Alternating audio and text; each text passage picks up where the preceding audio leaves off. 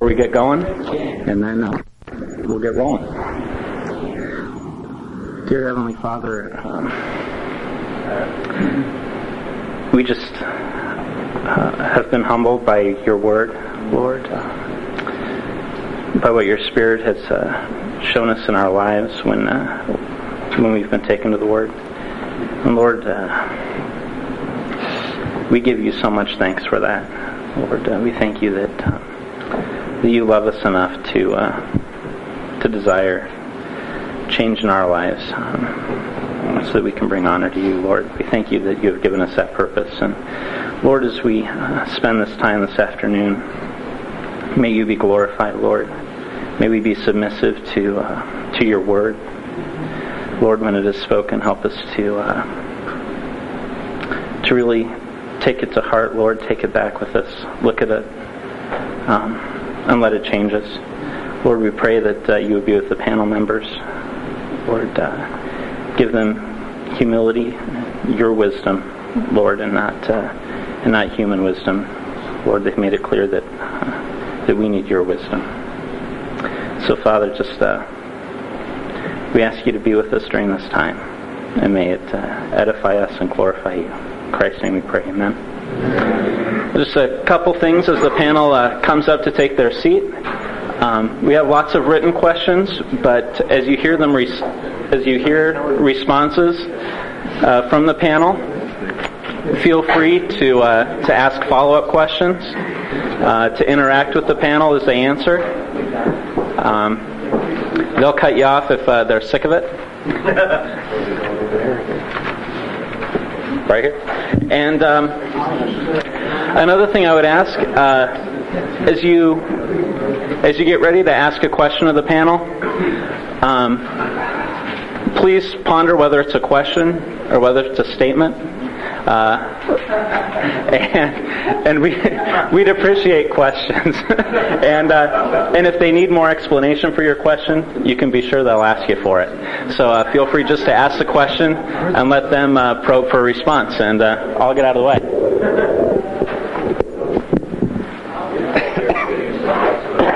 Okay. I'll, I'll share over here.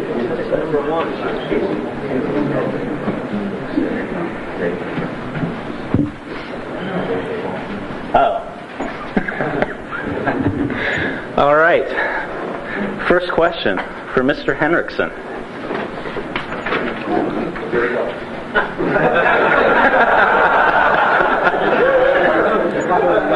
And you know, it's uh, it's ironic that you start by by saying thirty dollars because this has to do with uh, reward and punishment.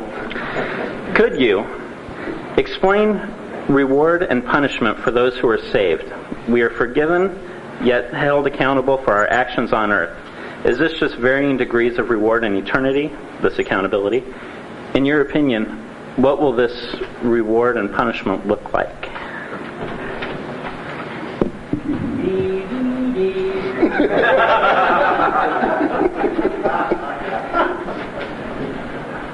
Well, TJ uh, fleshes out for us what punishment looks like.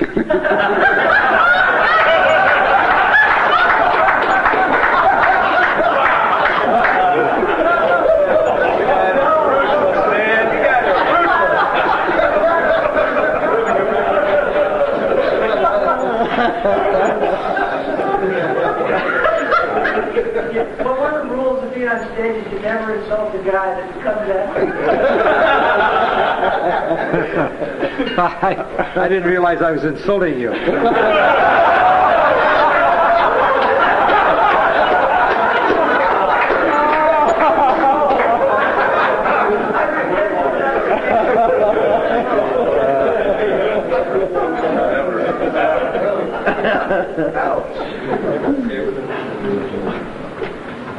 Well, gentlemen, the formula is very simple.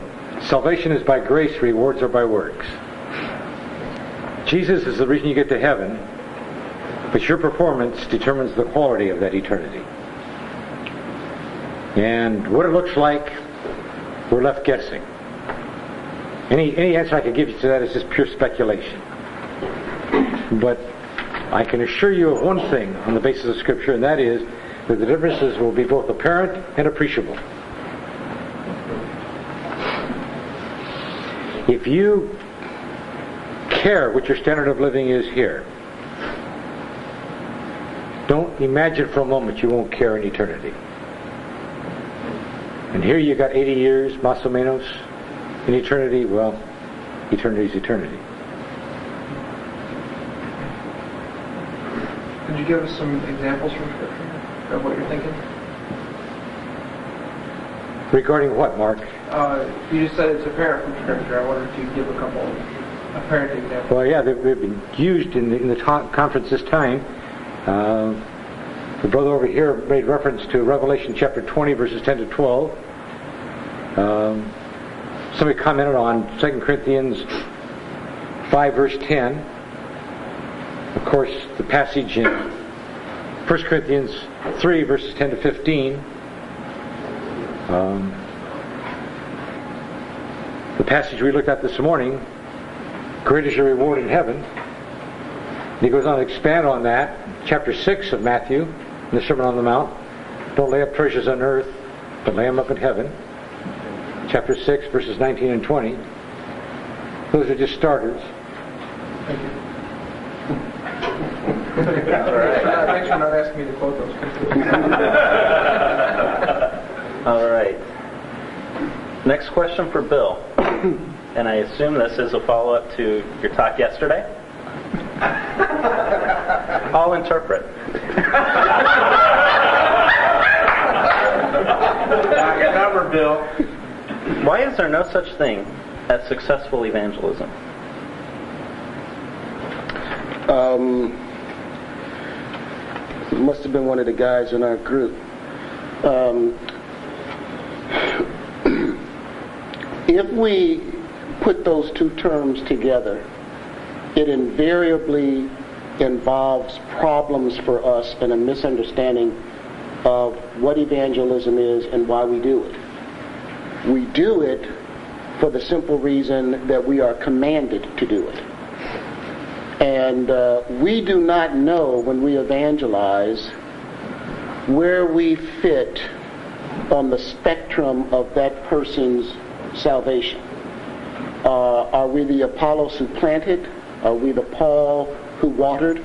And most of us tend to think of ourselves uh, in, evangelism in terms of causing the harvest. And so if you if you have this performance oriented notion, i.e. I know my evangelism is effective because when I shared it with Mark, he accepted Christ. You simply won't do it. After your first series of failures, you will say, This is not my gift, or some other rationalization, and you will stop. Not understanding that you are the person who planted, and or you may be the person who watered. You just don't know. So that's one reason. Uh, that there's no su- successful evangelism in from a temporal standpoint of seeing that person declare Christ at your word right then and there. It is always successful if you obey God. That is, you evangelize, you share the gospel, regardless of the person's reaction. So if you begin to think of successful evangelism in terms of performance rather than in terms of obedience, then if the person does not make an instant declaration for Christ, or just the opposite, the person has an uh, extremely negative reaction, which is ac- actually fairly uncommon. I mean, other than say, well, you know, that's good for you. Most of us never get that in your face, I don't want to ever hear from you. It happens. But if it happens, you will conclude that you did something wrong and that you don't know how to do it. And you will, again, it will tend to demotivate you and you won't do it because you got this strong reaction and it was obviously something in your performance which screwed things up. So that's another reason if you start talking about successful evangelism in, in terms of wanting to see an immediate result. And, and, the third reason, because if you focus on the immediate result, you will start to have a series of formulas about how to evangelize. And you'll take your little checklist and you will start going through the steps to do that when the Spirit of God may be leading you differently. I'm not saying it's, it's wrong to have your own style or certain procedures, but those are just, you hold those very gently. The important thing is to listen to uh, the, the Spirit of God for a particular application in a given context. So it's not just lifestyle evangelism, where you know you can't share the Word of God until you uh, strike up a relationship, invite them to dinner, go bowling, go fishing, and then you share. No, it may be from the Spirit of God that you walk right up to somebody and just ask, where do you stand with Jesus Christ? You don't have any relationship with them at all. And you may never see that person again. Well, if you start thinking in terms of successful evangelism, you won't do that because you don't have time to implement your formula so that you can get the you can close the deal. And so the issue is you will always be success, successful eternally. God will reward you for your faithfulness to the opportunity, for obeying the uh, Great Commission. You will always be rewarded for that. But we again we don't fix on that, we fix on the temporal. So from the temporal perspective, successful evangelism is a terrible misnomer that will lead us to not evangelize. Do we have a follow-up question? Yeah, what about successful discipleship? Well, I think that's uh,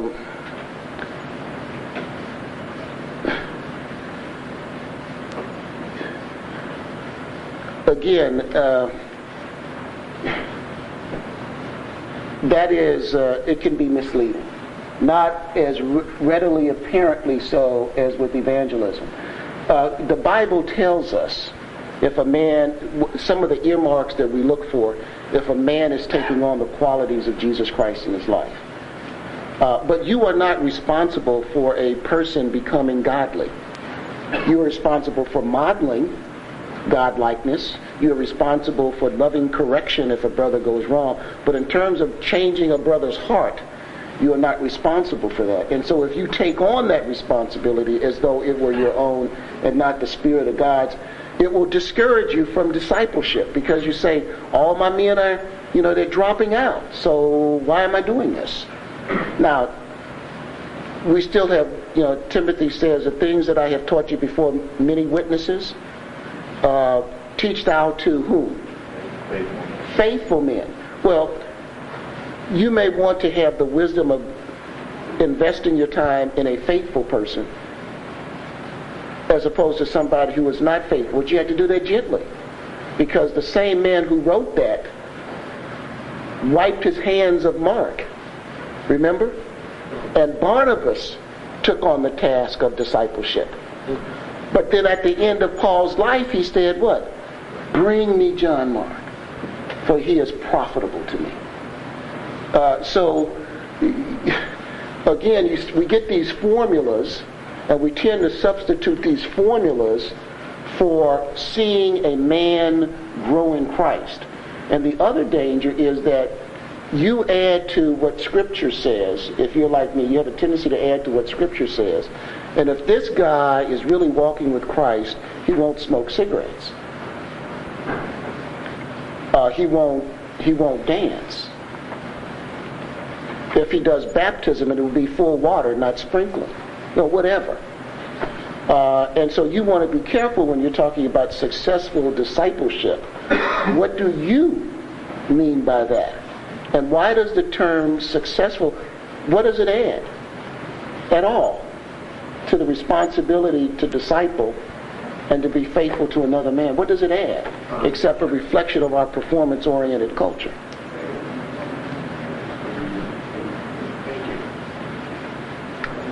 All right, the next one for Winston. Would you please comment and expound on the relationship, similarities, and differences between conscience and the promptings of the Holy Spirit? you have two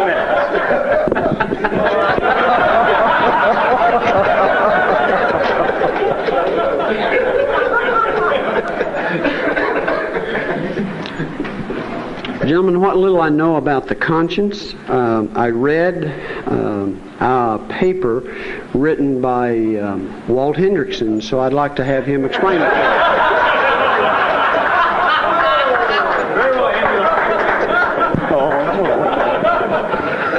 Gentlemen, uh, the question was to our rather shy but esteemed speaker. I think that a thorough round of applause may help him to get over there.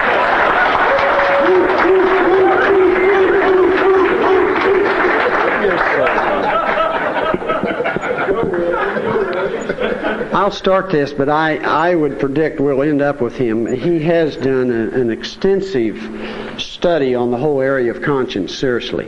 And so um, I'll give it a shot, but I think we'll probably have to go to the author of the paper I read to, to, to get some closure to it, yeah. well, just I think the conscience is a uh, is a product of our being uh, created in the image of God. So all men have a conscience. But uh, the conscience uh, varies among men, as you well know.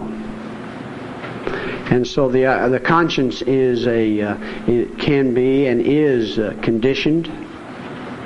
And um, so we, um, we can trust the conscience in the area of, uh, I think, if we're wrong, the conscience will tell us that.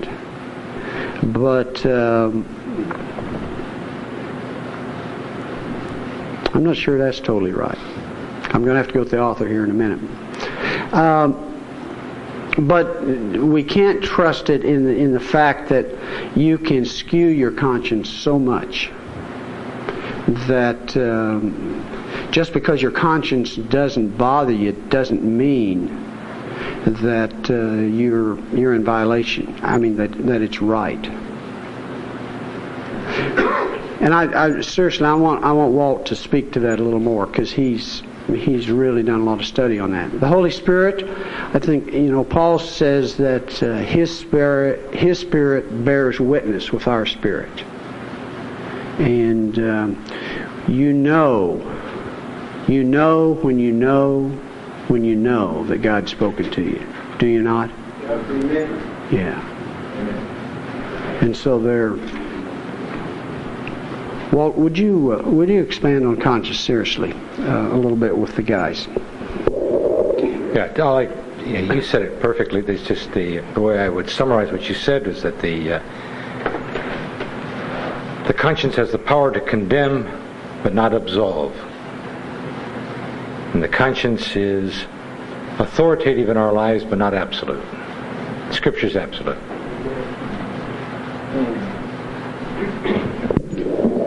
Don? Can I add something to that? Oh, Don you had a comment.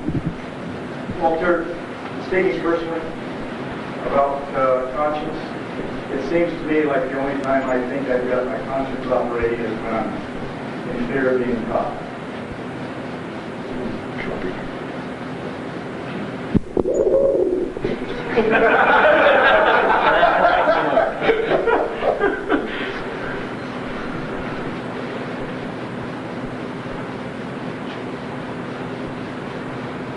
That's why I say, Don, it has the power to condemn, it has no power to absolve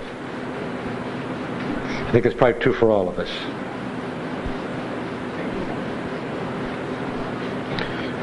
I'd like to add to that. I'm going to, but this is I'm just quoting from Walt in another context. It's uh, because we're made in the image and likeness of God.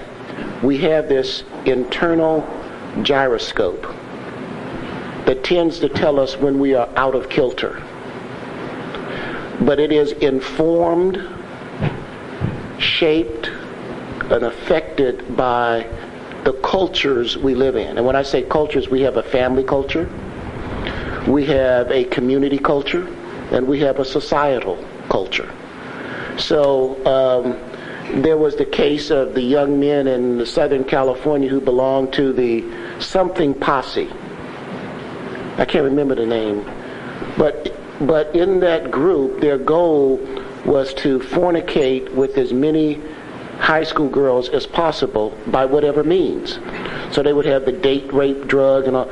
Eh, well, their culture informed their conscience and began to so desensitize them to this to the to the to the directions of the gyroscope that it just went completely out of kilter and they thought that this was not only acceptable but was a way of gaining prestige within that culture and so while we have these consciences that have a has have a tendency to keep us somewhat balanced we can, by not listening to the Spirit of God or or reading the Word of God, let that gyroscope go so a kilter that we can think it's all right to rape or to see that another brother gets fired because you want his job to filch a little bit because I want to get a piece of evidence admitted into court. And obviously it differs from the Holy Spirit because the Holy Spirit can't be manipulated. Is it true that then you could say the conscience is like a, a learned cultural thing and that it may be wrong, it may be at opposition with the Holy Spirit? It's your internal value system. If you're not with the Holy Spirit, it could be wrong. That's it can be wrong. We don't create the conscience. We have one.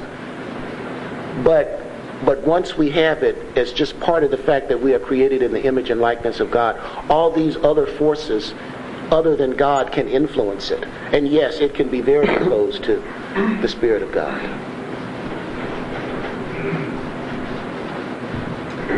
All right, Walt, question for you. Please explain what you meant in your talk when you spoke on biblical view of vocation, when you said God is the author of chaos. Mm. Great question. Well, Winston is the one who has the vocation, and I learned it from him, so I think he's the one that can be best.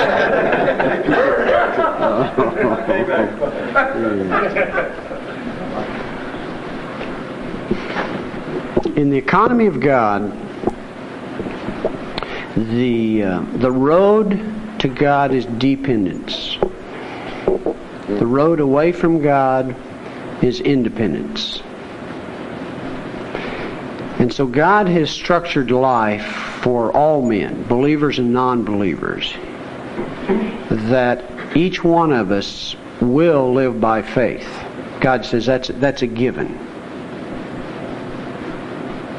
So the issue isn't living by faith, it's, uh, it's the object of our faith. Is, and so as life, as all of us move through life, God brings all kinds of circumstances and events and uh, all kinds of meatheads into our lives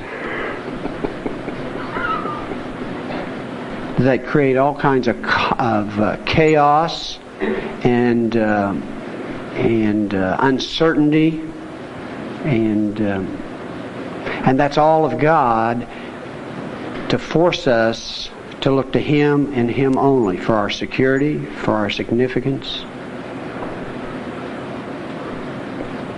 Paul went to God and asked Him to remove the thorn in the flesh.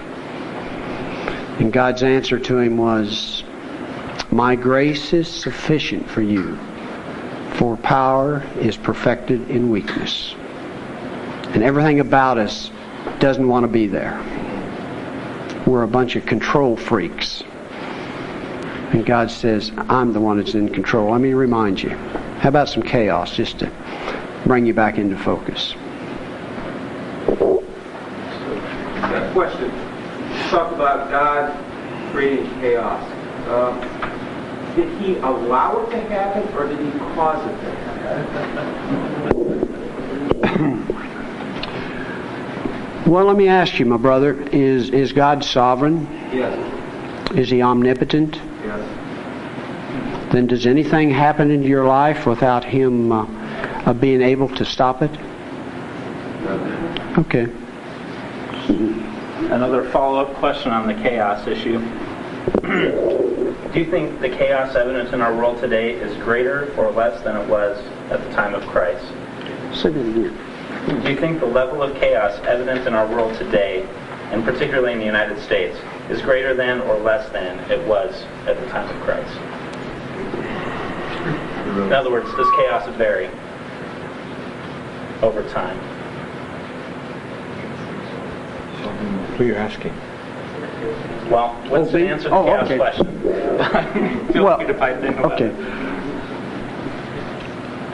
We live in a time when, um, primarily through uh, technology, the rapidity of life has uh, has picked up. If you haven't noticed, from the PC to the fax to the email to the on and on and on. And I can remember even in my life being in the real estate business that it hadn't been long ago that. Uh, I might get a call from a buyer and he'd say, you know, you have, um, I have interest in buying a, pro- a property and uh, I'm going to send you a contract. And so it may be, it might be four or five days before I'd get that. So I, I'd have time to think about that before I ever got the contract and so on. Now he doesn't call me, he just emails it or faxes it over and says, I'd like to hear by five this afternoon. And that's where all of you are living, isn't it? And I think what the day we live in today, we because of that, uh, it may very well be that we're more apparent. It's more apparent to us that we are out of control, and that's we see a you know stress is a big thing in in our society. A lot of talk about it, and a lot of approaches to it but uh, it's uh, it almost throws you into vertigo some. I remember when I was a kid, we lived on a ranch, and uh, my dad was a very fast driver, and so we'd be driving, we'd be driving down one of those country roads, uh, 80, 90 miles an hour, and sitting there as a junior high kid, and and the telephones then were just little, little. T- fairly small poles and they were pretty close together and we'd be going so fast that those poles would almost look like one pole you know they just start blurring together you guys ever feel that way sometimes in your own life you know and so I, I, I think we probably we may very well be more uh, it may very well be more obvious to us that we're out of control and uh, See, I think that's uh, that's a blessing of God because it forces us. It can force us back to. He's the only stabilizing person, principle that we can grab a hold of and isn't going to move. Jesus Christ is the same yesterday, today, and forever. And um, Would you uh, say that chaos and confusion are the same thing? The reason I ask that is because I'm looking at chapter 14, uh, verse 33, it says, For God is Of- not the author of confusion, but of peace. Contrary to what we used to talk about. I'm glad confused. huh? He's talking about how we are to govern ourselves within the church, that the Spirit's subject to the individual. He's never out of control. And so he's talking about the regulation of the gifts in 1 Corinthians 14. And um, so when he says that God is not the author of confusion, he's saying that when you are violating the commandments of God, you can't blame it on the leadership of the Holy Spirit. That's all he's saying there. But let me ask you, gentlemen, um, where do earthquakes, tornadoes, hurricanes, blizzards, and the like come from?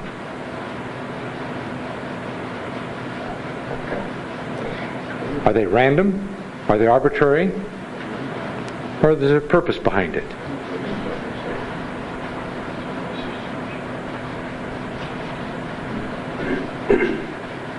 Sometimes there's purpose behind it. They happen for a given, any given other reason. Well, I'm not suggesting that we have the ability to understand the reason. But does the scripture seem to suggest to us that he is the author of it and there is a reason? Yes, yes, I agree. I would say yes. You know, I think you allow you to Again, as Winston pointed out, if God is sovereign, the difference between allowing and doing is moot. Is there, was there a question?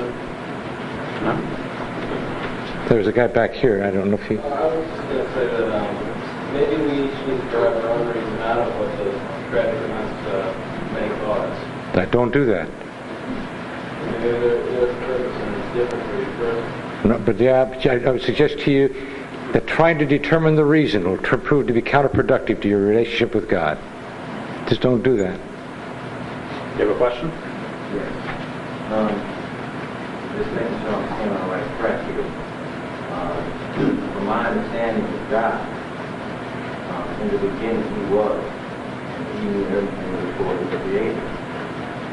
He knew what you would do your whole life, what you knew. Um, Also, He created the heavens and earth.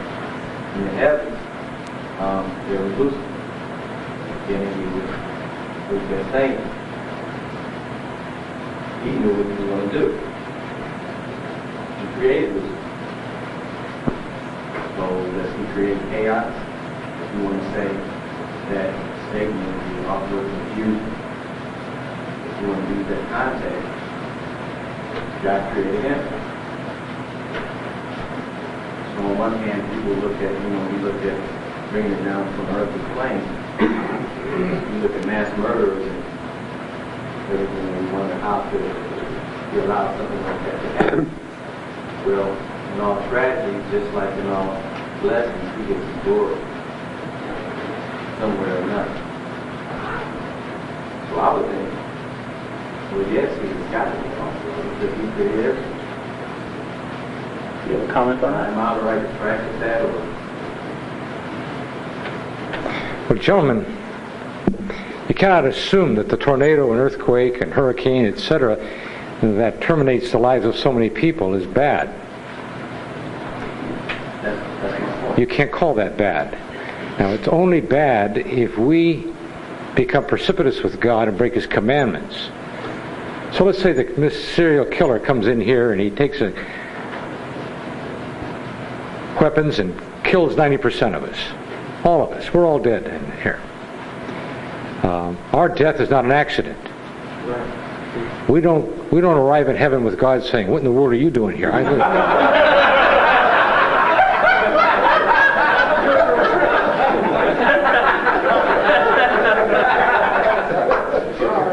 and so God takes issue with the perpetrator of the crime because he's violated the commandments, not because he has put in jeopardy the plan of God. So God says, I and only I can take the life. And of course, I charge the state with the responsibility for capital offenses, but that's a different thing.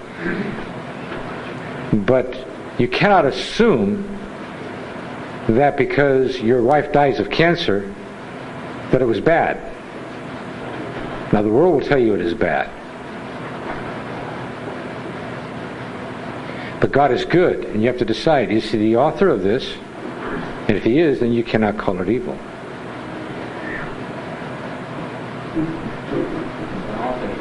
to follow up on the points about God's statement, would you made several points about that God allows Satan and then God creates that Satan.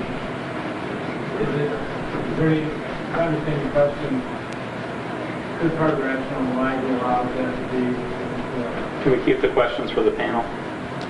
You want to address to the, to the panel? did you hear the second half of the question that occurred to me about? Yeah, well, gentlemen, Satan is never the first cause to anything. Never. He's only the secondary cause. He functions at the will of God, as evidenced by the book of Job. I can't touch him without your permission. So God says in Job chapter 2, verse 3, I, God, destroyed Job. Satan is merely the vehicle, as was the weather, as was the Chaldeans and the Sabaeans. I destroyed him. And parenthetically, without a cause. No reason for it. I just decided to do it. Then he says to Job, Do you have a problem with that? and Job works it over in his mind a little bit and talks with God at the end and says, No, I think probably I have no problem with it at all.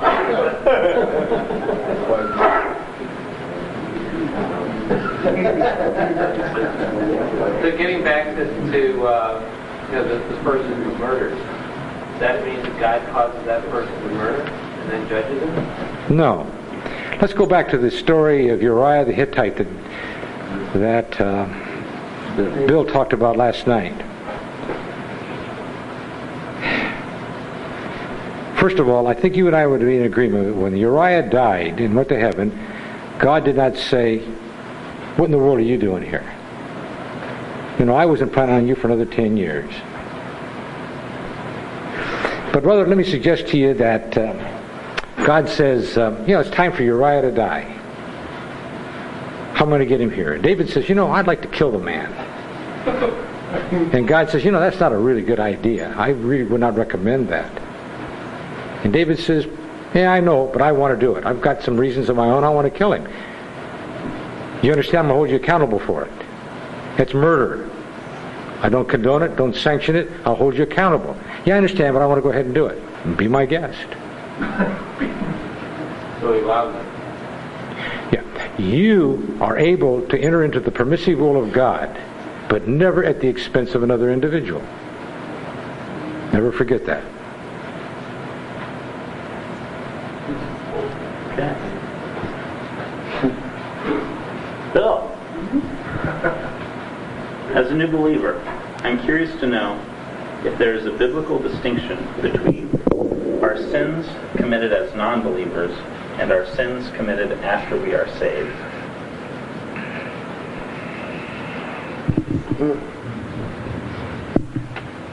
I'm not.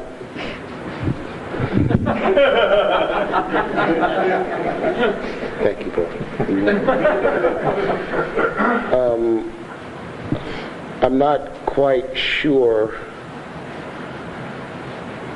that I understand the question. If if the question is, is there a difference in the character or quality of the sin on one side or the other of salvation? No, sin is sin. Uh, and uh, if the question is, are there different consequences? Well, yes. Before you were saved, you know that um, those sins were part of the weight that would take you further down into hell. That it would be one more thing in hell that you would regret. Um, once you are saved, uh, the place of your regret is different, but not the presence of regret.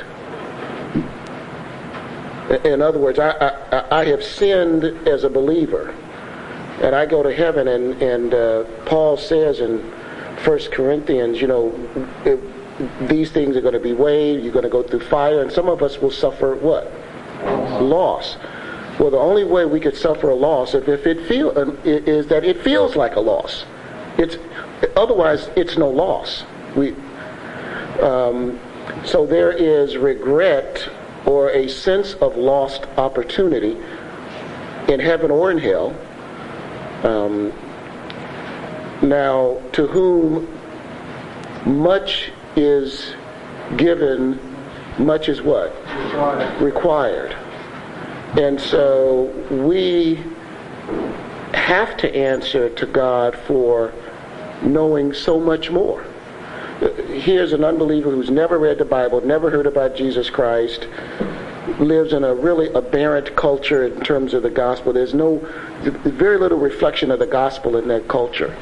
And that person commits a crime, rape, or whatever. And I, as a believer, do the same thing. Well, I have so much more in terms of accountability because of what I know now than the primitive who wasn't informed about anything of that except from the natural law. You with me? So uh, my salvation brings to me a deeper sense of accountability. Um, and then lastly, I'd say that uh, on this side of the cross, unsaved, uh, I might commit sin and have very little regret about it on this side of the grave. My conscience is seared. I'm used to this. And it, no, it, do, it ceases to bother me. But when I become a believer and now all of a sudden I have the Spirit of God and I try to do the same thing, then I am under such conviction that the same act done before salvation, my peace was not ruffled. But now, having received Jesus, the same act produces in me such intense disquiet that I must go before God and beg His convenience, uh, uh, forgiveness. I, I, don't know how else to answer that question. I, forgive me, I don't know who, who asked it, and I don't have any confidence that I have understood your question sufficiently or have answered it sufficiently. Is there a follow-up? You know, we take a look at, uh, you know, when you take a look at counting iniquity, certainly no one would stand. And we take a look at um, at those missed opportunities, and you bring those into 1 John 1 9 if we confess our sins, and you're confessing missed opportunities, which we all can look at daily as missed. Um, I'm having difficulty understanding that those are brought into heaven. I, I guess I'm looking at, at the blotting nature of God's blood and our sin, blotting out our sin, you know, eliminating it, you know, as far as east is from the west. And, I'm, I'm, and then I think of Revelation 21:4, where God shall wipe away all tears from our eyes, there shall be no more death, neither sorrow nor crying, neither shall there be any more pain. For the former things, missed opportunities are, are, are, are away. And I think of regret, I think of pain and sorrow. How, how is that how is that concept of, of missed opportunities and confession and then resting in our, our rest or reward? Uh, it's just, I'm, I'm not finding it compatible. Right, the, the two very different concepts that we it's important for us to fix on, and one is our salvation, our relationship with God. And God guarantees us that when we are saved, that no sin will interfere with our salvation. We are saved. Once saved, always saved. And there's nothing you can do to make God love you more. Nothing you can do to make God love you less when you are saved. But that does not mean that there are no, and you confess your sin, and he says, in terms of our relationship, you being my adopted son, I'm telling you and I'm guaranteeing you that your sin will not sever that relationship. You understand me so far? Okay. Uh, and now let me give you an example. And this is a crude example. Um, you and your wife have no children. You decide to adopt a child and you tell this child, look, I love you. I love you. And nothing is going to interfere with our relationship. You can always live in this house. And uh, that child, adopted child, does some things, but because of your character and your commitment to the promises, nothing interferes in your relationship with that child. But that child, while living in your house, drives your car, bangs it into a tree, and because he was drinking, and you forgive him, the relationship is still warm. There's no loss of affection. And he comes back into the house, but you don't let him drive the car anymore. He has the benefits of that home, but he doesn't have the car. That's a crude example. But the concept that I'm trying to get across is that the rewards that we get in heaven, and God doesn't tell us clearly what those rewards are. Maybe it's an area of governance. Maybe it's the number of crowns we have. Maybe it's the deepened ability to enjoy God. You know, we enjoy Him. And have you been with some people and they just seem to enjoy God more? Now you're saved and you look at them and you say, now I, I am thankful for my salvation, but boy, I wish I could experience God the way that person does. So I'm speculating, don't hold me to this, that when we get to heaven, we will enjoy God and we will know Him. But there will be a difference in the quality of our experience in heaven that God, for his own sovereign purposes, doesn't spell that out for us. And maybe because knowing how we are, we would weigh the we would weigh, well, you know, maybe I could I, I could forego that, and we'll, co- we'll commit the sin. So he doesn't tell us that, but uh, he does tell us, and it stands to reason that there will be a qualitative difference for our experience in in heaven. And it'll be a qualitative experience for people in hell. Some parts of hell will be worse. I mean, it's hell. Nobody wants to be there. But it'll be worse for some people than others. TJ had his hand up Maybe he has a comment. Any other comments on that? Questions? TJ? I, I, it's, it's a follow-up question. Maybe you could expound a little bit of, about when you say interfere with the relationship, it doesn't interfere with the relationship. Uh, the first question is, is, is it better to say it doesn't change the, the essential nature of the relationship? Well, let, let, first question, let me tell you, and I'll let you run. The, the, the second part of it is, how do we understand in 1 John 1 9 is directed to believers? How do we understand that? How do we understand what's what's happening in the transaction? There seems to me that if we're if we're asking for forgiveness, then it, it, it inhabits a different place than the consequence action. It inhabits therefore a relational effect, as opposed to the. I don't mean the status of our relationship, but maybe the quality of our relationship. See, from God's point of view, He loves us equally. His point of his, it, and, and, and comfortable with God. So that when he eventually confessed, he said, Restore to me what? The joy of my salvation, not the fact of his salvation, but the joy of it. So that sin interfered with the relationship in the sense that the believer the believer, let me give you an example. I love my wife. I have an affair. She doesn't know anything about it. And she's just being as gracious to me and kind with fixing my favorite breakfast.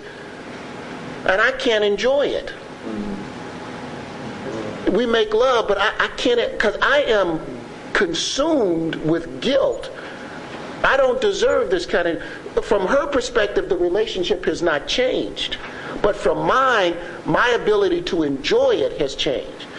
And I need to get that right, and I confess it. And that brings me back into proper relationship. God has never moved out of proper relationship with us. We have moved out of proper relationship with God. So, you understand what I'm saying? So, from our point of view, sure, the relationship is affected Praise God that it's affected. Uh, otherwise, we'd be just like the moral lepers. A leg is lopped off and they don't know because they can't feel it. Thank God that we know that we're out of fellowship with Him. But He is never out of fellowship with us. Is there a question? Again, our relationship with God where it was initiated, we were moral adulterers to begin with. Yes. And we think about being completely bankrupt from the outset. Total depravity is just, just that. It's complete depravity. And I, again, when we take a look at, at God's forgiveness and His grace being poured out on our sin, I'm just having difficulty again and with, with the carryover. With what it at least appears or sounds like carryover. Well, I don't know how to explain it anymore then let me encourage you uh, to go to the passages that deal with rewards and some that have been referenced today and pray over them and meditate over them. Uh, I'm not saying that in any sense of rebuke, but but th- it, I think that is the best way to get the, a deeper understanding is just take those verses and meditate on them and ask God to open them up to you. What does this mean to my life? And I tell you, I understand that Mother Teresa, from my perspective, ought to have a better quality experience in heaven than I do. I, I thank God that I'm saved. But when I see the way she's led her life, I, I, I can't understand why my experience in heaven should be exactly the same in quality as hers. I simply have not obeyed God the way she has. Is there another question? Yeah. You mentioned the qualitative value of heaven and hell. Then is there a way to each sin then? Because I've been taught that sin is sin no matter what you do. Is there a way to sin? I mean, Are there different degrees of sin? yeah, that's what I'm asking. I've talked to enough. somebody else, please. You're on. No, he addressed you.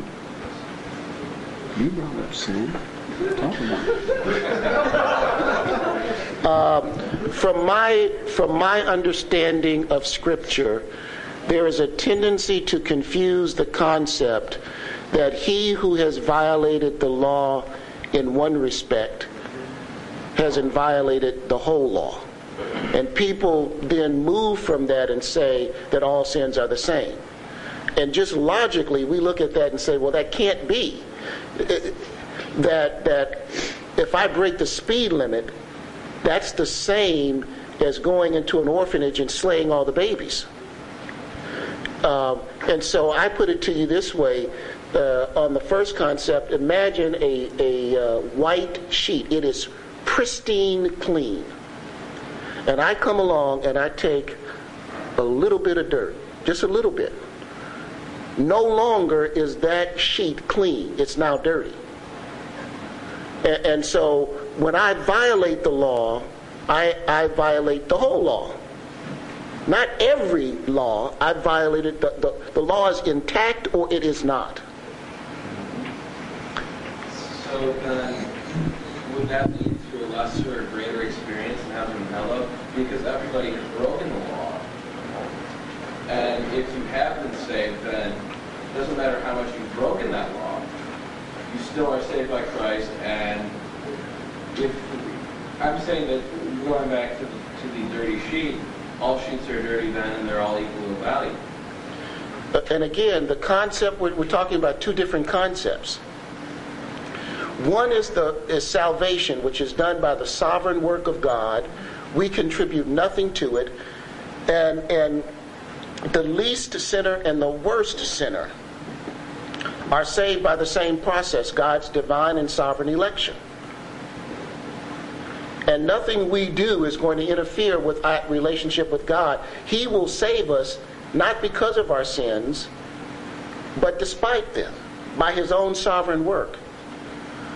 But then for us to think that we are not accountable to God for what we do from then on is not logical. And, and, and, and it's not logical to, in terms of accountability to think that all I have to do is confess my sin and all consequences eternally are gone. And, and if you can find me a scriptural reference that says that I am not accountable in eternity for what I've done temporally, and I'm talking about confess sin, show it to me. Give it to me. All right, we're going to move to the next. Yeah. To the next question. Winston, Winston will be here later than uh, Walt and I, and uh, has humbly and lovingly made himself available to follow up on questions like that. As a matter of fact, he asked us to leave early so that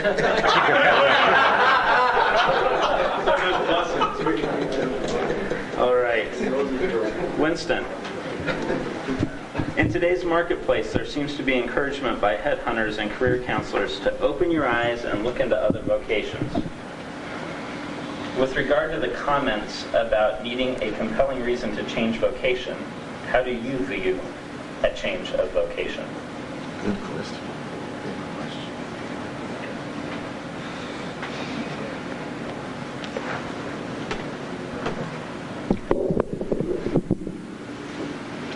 Well, obviously, um, a change of vocation is uh, individual, and the ultimate decision whether to or not to is. Uh, even after you make the decision, you won't know whether it was the right decision because it's going to be made by faith.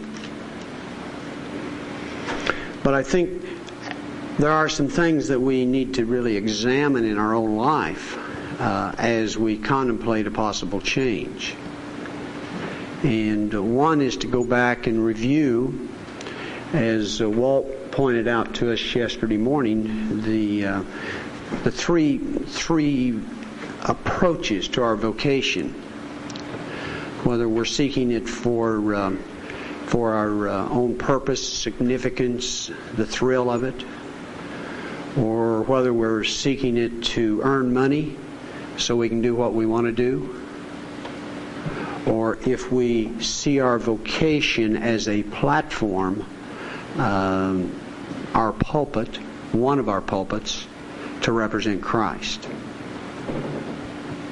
And I think if we go back and review that and get that into focus and make sure that our intent, at least, is number three, uh, that'll get us a long ways down the um, the road as far as making that decision.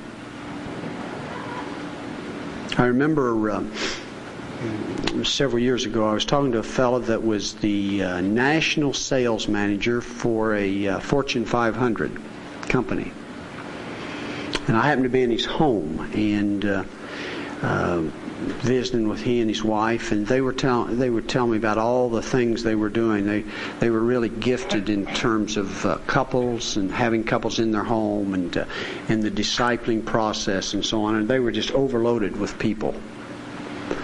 And uh, he was telling me about a conversation he had just had. Uh, he he started as a young man, and he was probably oh, 40, I guess, when I was talking to him with this company. And uh, he was kind of the fair haired boy with the president of the company. And so the president had just come to him a couple of weeks before and said, uh, You know, uh, John, he said, uh, you understand that historically in our company that a, that a uh, the CEO of our company, the president of our company, never has come out of the sales part of our business.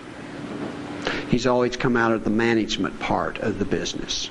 And so uh, for us to uh, to keep you moving in your career, you're going to have to we're going to have to move you over into the management section of the business. So John and his wife really uh, debated this and were weighing out the factors of was going to require more travel, it was going to require more time, uh, more pressure, just the learning of a new arena within the company and so on. And uh, John ultimately went back to the president and said, uh, "You know, I cannot cannot maintain my priorities." And a major part of it, obviously, his family, but also just the ministry that God had given them with couples. And he said, I really appreciate it. I'm honored that you would consider me for that. And but uh, I, uh, I respectfully going to have to decline because I can't maintain my priority system and do that. And uh, so uh, I think if we go back to if we're in number three, as Walt outlined them yesterday, I think pray and we'll sort through whether we ought to move or not move. Follow up? Yeah, I had a follow up. Um, should I invest the same amount of, of prayer and, and decision making when I'm switching my major in college? I've done it three times. I don't know exactly what it is yet. What I'm going to end up doing? Again, I think the issues are the same thing. Yeah.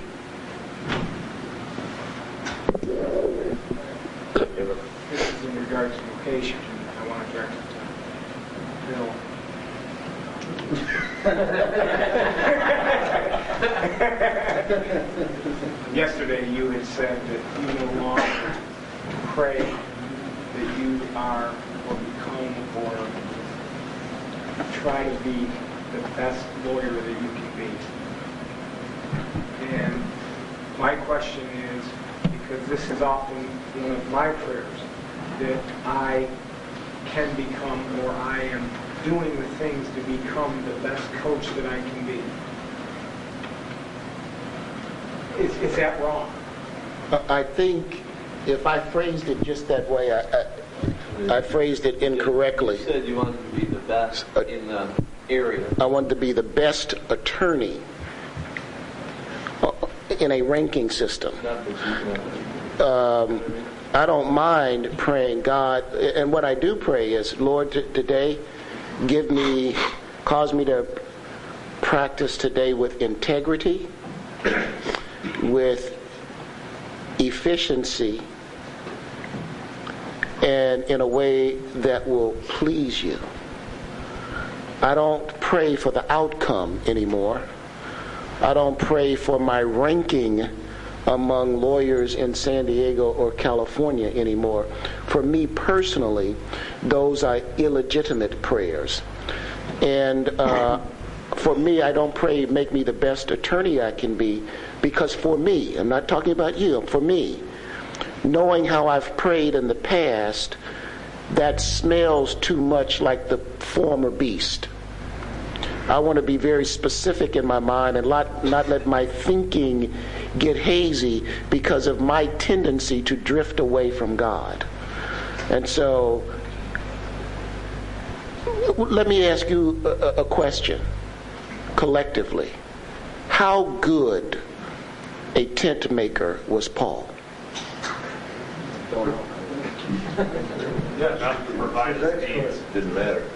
We have no idea. God makes no reference to it at all. And I presume it was because it was utterly irrelevant. Similarly, we do not know how good a cabinet maker Jesus was. I mean, presumably, he was very good.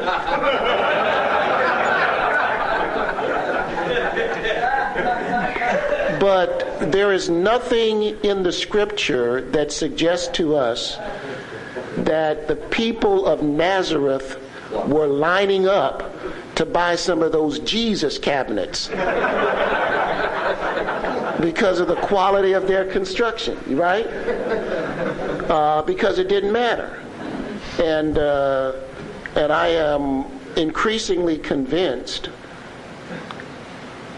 as I recognize my own depravity and my tendency to want the things that bear no value to me eternally, how much I must labor to stay in focus. and for me, the Christian life is salmon swimming upstream. We are swimming against the current. Not sometimes, but all the time. And um, I, I don't want to lie to you and say it no, doesn't matter to me at all. But I can say to you that I don't want it to matter. And that I'm asking God to work in my heart so that it doesn't matter. Okay, Walt, question for you.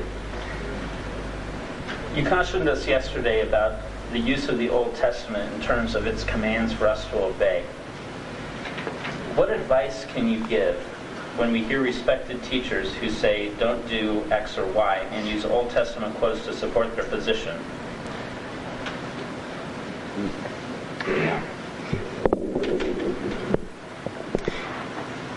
There are two fundamentally different approaches to the Old Testament. And we won't take time to go into the reasons for that, but they are as follows.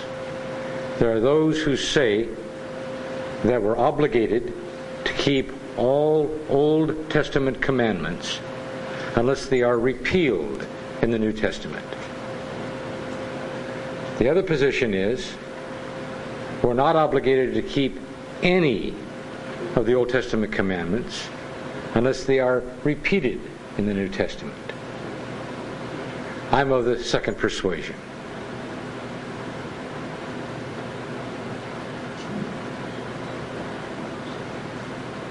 Why? because Paul says we're not under the law. And also, gentlemen, because the people who hold the first position don't hold the first position.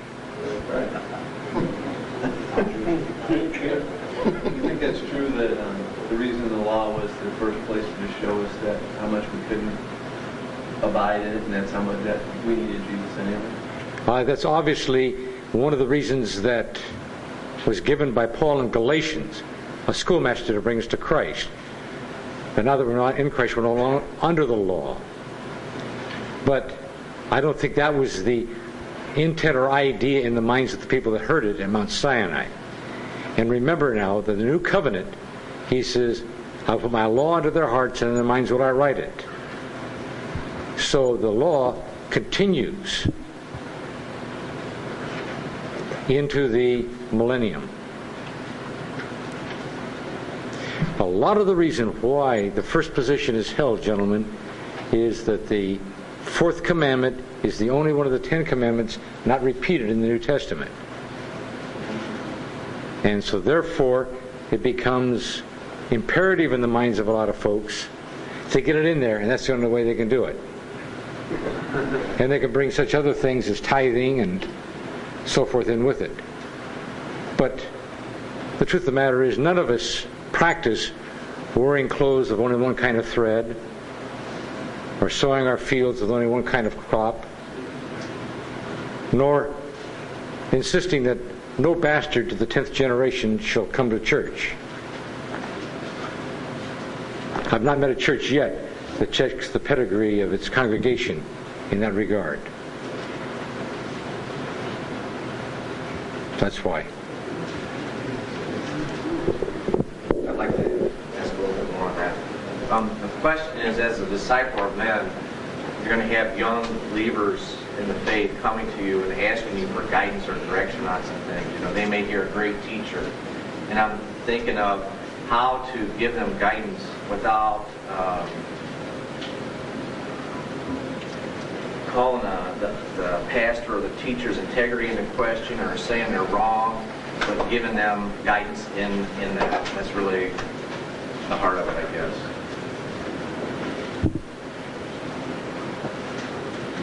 Well, I have to say, you're facing a problem I've never faced in my ministry. I've never found myself um,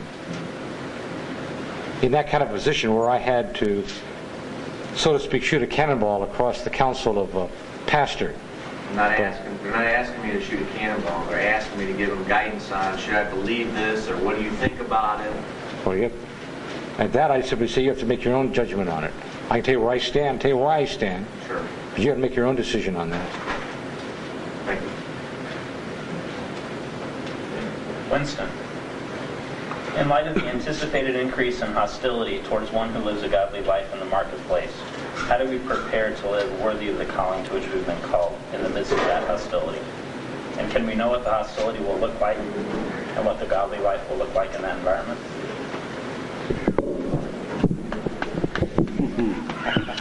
I give you the easy one.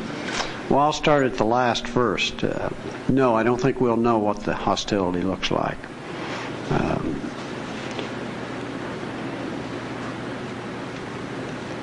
I think our preparation has to be to pursue our understanding and knowing God with all dispatch. Not serving God, but knowing God. Serving is a by, byproduct, byproduct of knowing God. Yes. Amen. We have tremendous emphasis on doing in the body of Christ. And um, I would suggest to you that the emphasis should be on being in that relationship. Let him who boasts boast in this, that he understands and knows me. And that's the foundation for dealing with whatever life brings. Because we're probably all going to have times in our lives when uh, when the uh, the circumstance if we look at the circumstances around us they will do nothing but throw us into vertigo like Peter looking at the waves. So I would say pursue pursue God. Get serious about it. Make it your passion to understand and know Him. Just a, another practice. I'm sorry. Thanks. I think a, a, a second, uh, just an application uh, would be to uh, put yourself in a position with some like-minded brothers. And when I say not like-minded, all brothers are not like-minded. Uh, but like-minded brothers that have have said, "I'm going to pursue Jesus at all cost." And you come together in fellowship on a regular basis, sharing your own lives, uh, depending upon each other to watch out for your soul. And um, it's much easier to be objective by an, with another man's marbles than your own. Have you noticed?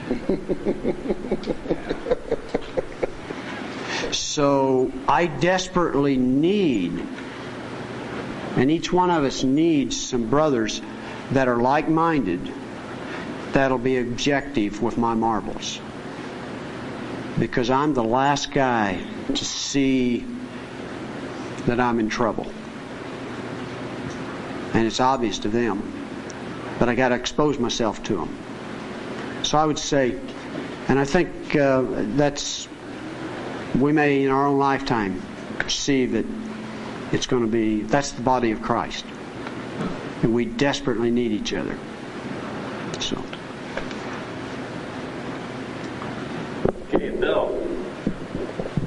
From your talk yesterday evening, what are the practical ramifications of the difference between righteousness and holiness?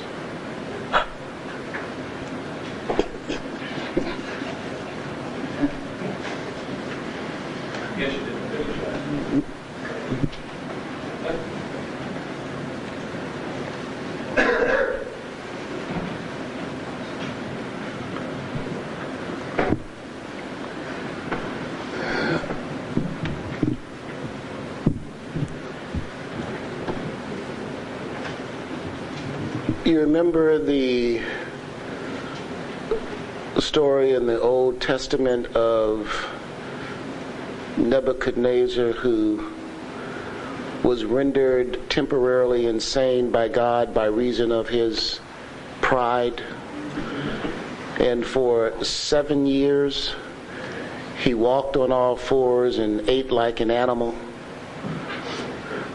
And uh, Daniel protected him. And when he came to Nebuchadnezzar, when his right mind was restored, he understood how he had been living for the last seven years. And he praised God. And I am sure that there was an intense commitment on his part an intense commitment on his part not to do anything to return to that lifestyle. So the, the practical ramification for me of holiness being set aside by God, being set aside by God, I don't want to do anything that would put me back in my previous lifestyle. And on the issue of righteousness, which I, again, I told you yesterday, I saw as something different than holiness. I saw that it's being set apart by God. Well, righteousness is the is how I'm living before God day by day.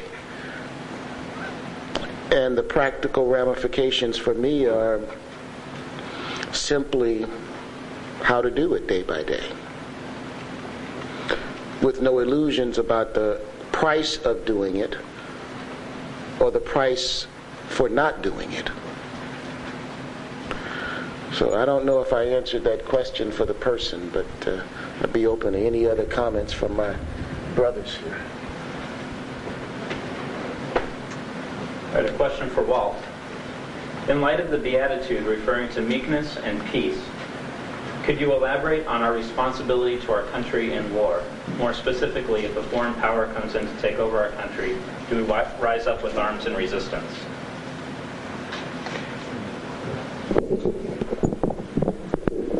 I don't think that the two uh, Beatitudes preclude um, military service. And um, we certainly are amenable to the law of the land and um, are responsible for the safety of our families. If a man came into my home in the middle of the night, I thought was going to threaten my family, I'd do whatever it took to stop him. And I might regret what I had to do, but I don't think my conscience would bother me. Same also with war. And I don't think the Bible, there are people who disagree with me on this, but I don't think the Bible precludes military service. You got a question? Yeah, I, I wrestle with that question a lot. I wonder, in cases where we're not exactly sure why we're fighting, some of the wars, you know what the government says, or you know, they, they, the enemy didn't invade us, so there's not a clear cause to fight, or we, we may not be sure about that cause to fight. And is it enough for a Christian to go and kill a man because Uncle Sam says he's your enemy? Go kill him. That's the enemy. Uh, they did this, or they did that. Go kill him. And I, I wrestle with that a lot. Yeah, gentlemen, so is everybody else. But I would say to you that, uh, as best I understand it, and I parenthesize, make a parenthetical comment, as best as I understand it, that um, the law of the land says, and the Bible upholds, that I am not responsible for the justice or injustice of a war in which I am called to serve. But I am responsible for the justice and injustice of my acts in the course of that war. So, for example, though we thought that Germany's war with the Allies was an unjust war, we never held, men accountable who fought in the war. We only held them accountable if they committed war crimes.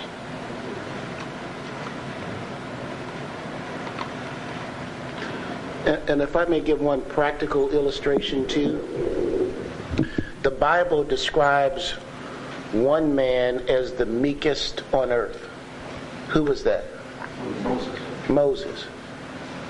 And Moses was the field or overall general for the nation of Israel who, under the command of God, was required to go to war and kill certain people. And Moses did not get a vote on that.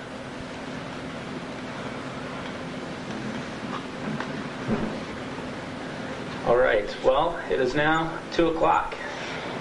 Time has gone quickly, and we did not get to uh, all the questions. Wow. Um, but uh, to respect your time and the time of our panelists, we're going to uh, to cut off the group session here. But I encourage you to uh, continue to interact with them um, over the over the free time. They can say that they don't want to, but uh, Gentlemen, let me um, before we leave, let me just in preparation for the choice pleasure of Winston's uh, presence. Let me give you a story that I think you ought to know about him.